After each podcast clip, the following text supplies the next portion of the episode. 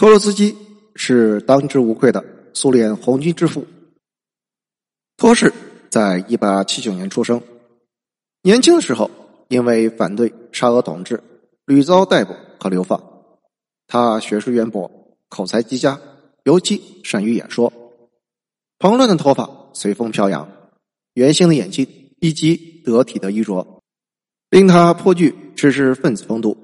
他写的一首好文章是那个时代的红色偶像。在苏联早期，托氏甚至可以说是一人之下，万人之上。十月革命之后的许多年里，托氏和列宁的画像被并列悬挂。列宁逝世前的苏共历次全国大会上，代表们在发言结束时都会高呼口号：我们的领袖列宁和托洛茨基万岁。列宁逝世前倾向于撤换斯大林的总书记职务，在给斯大林信里宣布断绝和斯大林的一切私人和同志关系。列宁本来有意让托氏当自己的接班人，可惜造物弄人，既生瑜何生亮，托氏遇上了斯大林，两个人持续了多年的权力对决。在理论上，托氏提出了不断革命论和斯大林的阶段革命论相对立。在组织上，托氏组建了第四国际，特别是在二战期间，两个人都认为世界将掀起革命的高潮，双方都在争夺对于共产国际的领导权。只是政局波澜变化，托氏的性格矜持，而且特立独行。列宁病重期间，他一次都未曾探望过，平日里桀骜不驯。苏共政治局开会时，发言的人如果讲套话，托氏就会公然拿出一本法国小说，旁若无人的开始读小说。种种行为让他与精明老辣的斯大林的角逐中渐渐处于下风。一九二二年十二月，列宁病重，不能够再参加政治局的日常工作。斯大林与基诺维也夫、加米涅夫在政治局结成了三驾马车，垄断了最高权力。列宁病危时，托氏跑到南方去疗养。列宁去世时，托氏也未能赶回来参加列宁的葬礼。就这样，托洛茨基被排挤出了苏共的领导集团。斯大林一不做二不休，在一九二五年年初，苏共中央委员会通过了关于托洛茨基的言论的决议，解除了托氏的所有职务。他的政治命运如冰山一般溃败。紧接着一九二七年，托氏被开除出党，一九二八年他被流放到阿拉木图，一九二九年甚至被驱逐出境，一九三二年被取消了苏联国籍。作为苏维埃政权与国家的缔造者，托氏终身再也没有能够回到苏联。悲剧并不局限于他本人，有托洛茨基这个名字，在苏联广袤的土地上，在共产国际运动中衍生出了无数个托派分子，横遭厄运。托氏带着妻儿在全世界流浪，土耳其、法国、挪威、西班牙、美国、墨西哥，各个国家都留下了一家人颠沛流离的身影。一九三六年，托氏夫妇在墨西哥城落下脚。在托氏被驱逐出境时，随身携带了三十箱档案和书籍。虽然列宁逝世后，他遵命上交了全部有关列宁的文件的原件，但是他完整的并且带走了全部的复印件。这批资料成为了他的弹药库。在流亡期间，他不停地发表文章和讲话，著书立说，以笔为箱，犀利地揭露斯大林罪行，甚至还创办了一份小型杂志，名叫《反对派公报》。托氏的这些文字让斯大林胆战心惊。那个时候，苏联还没有处死政治局委员的先例，否则他绝不会让托氏活着走出苏联国境。一九三七年，莫斯科大审判，托洛茨基的家庭生活也有诸多不幸。他的第一次婚姻是在监狱里举行的，那个时候他只有十九岁。结发妻子后来被流放到西伯利亚，死于集中营。第一次婚姻留给他两个女儿，小女儿因为肺结核而去世，大女儿被驱逐出苏联，一九三三年在德国自杀身亡。姐妹俩的丈夫虽然都是老革命，但是却都死于苏联集中营。托氏的第二次婚姻留给他两个儿子，小儿子钻研机械技术，出版了有关发动机的书，当上了教授。然而刻意的远离政治并没有让他远离危险。一九三二年一月，苏联真理报刊登了一则简讯，托洛茨基的儿子谢尔盖·谢多夫企图毒死工人，立即他被宣布为人民的敌人，死于集中营。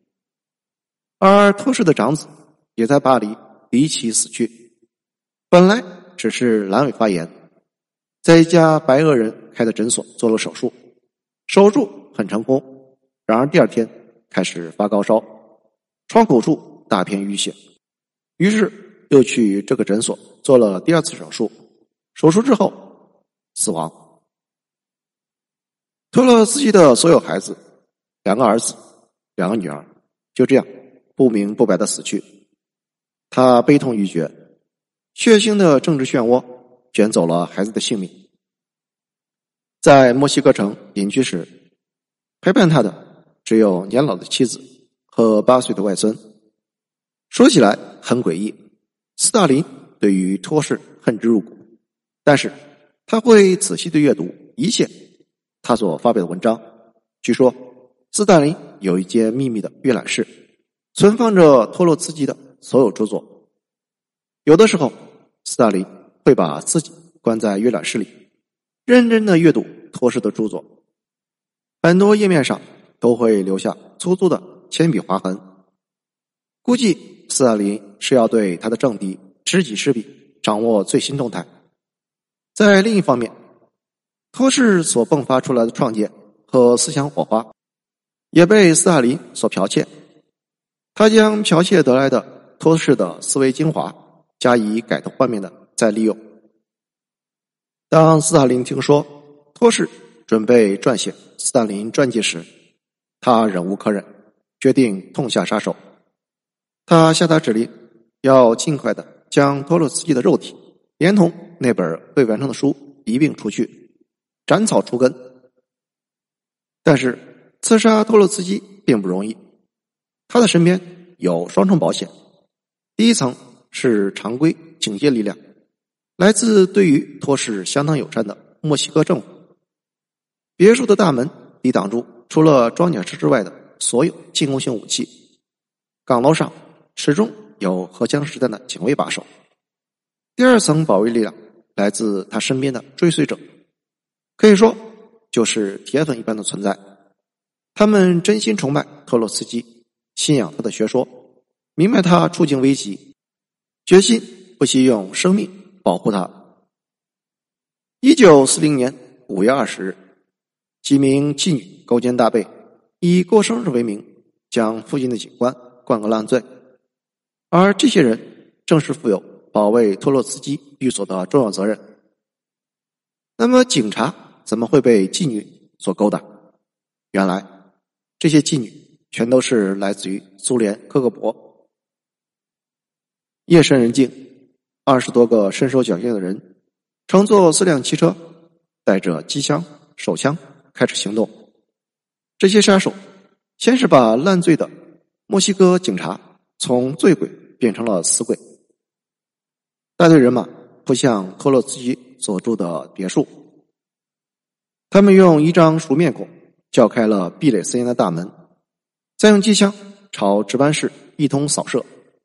外围清扫后，杀手直奔托氏的卧室。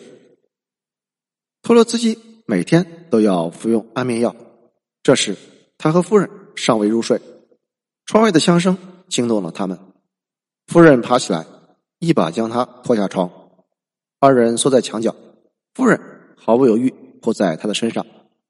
墙上的玻璃被打碎，多支冲锋枪轮番扫射卧室，随后又扔进了燃烧弹。多室的卧室浓烟滚滚。事后统计，杀手一共向屋里发射了三百多发子弹。如此密集的弹雨之下，两夫妻能够活下来绝对是奇迹。但是细细考察原因，我们得知子弹是从窗外射进来的，窗户又高又窄，形成了射击死角。二者呢，杀手以为托洛茨基已经入睡，他们瞄准的是床。如果当时他留在床上，必然会被打成筛子眼，绝无生还的可能。杀手们没有进入卧室直接开枪，他们事先获知情报，说托洛茨基的卧室有高级防护机关，有人入内机枪就可以自动开启扫射，便倍感入内。此次暗杀未遂之后，人们不知道下一次偷袭何时会来，可是人人都相信他必然会来。托氏在布满弹孔的卧室里早上一睁眼，对妻子娜塔莉亚说，昨天晚上他们又没有杀死我们，你还有什么可以抱怨的？他又说，我们就是缓期执行的死囚。六月中旬，一波来自美国的铁粉拜访他，美国粉丝恳求他进入地下，今后出门一律化妆，并且承诺帮助他潜入美国，并保证给他提供一处安全的避难所。托氏置之不理，他说，我不能为保命躲藏起来，我必须公开面对我的仇敌和朋友，我要用赤裸的头颅承接地狱之夜，直到生命的最后一息。这可真是一语成谶。托氏真的在不久的将来用赤裸的头颅承接了致命的一击。一九四零年，六十岁的托洛茨基在他的住所被他当作朋友的苏联科格勃特务用冰斧残忍地凿入后脑，挣扎一晚后他死去。谢谢收听，欢迎评论、点赞和转发。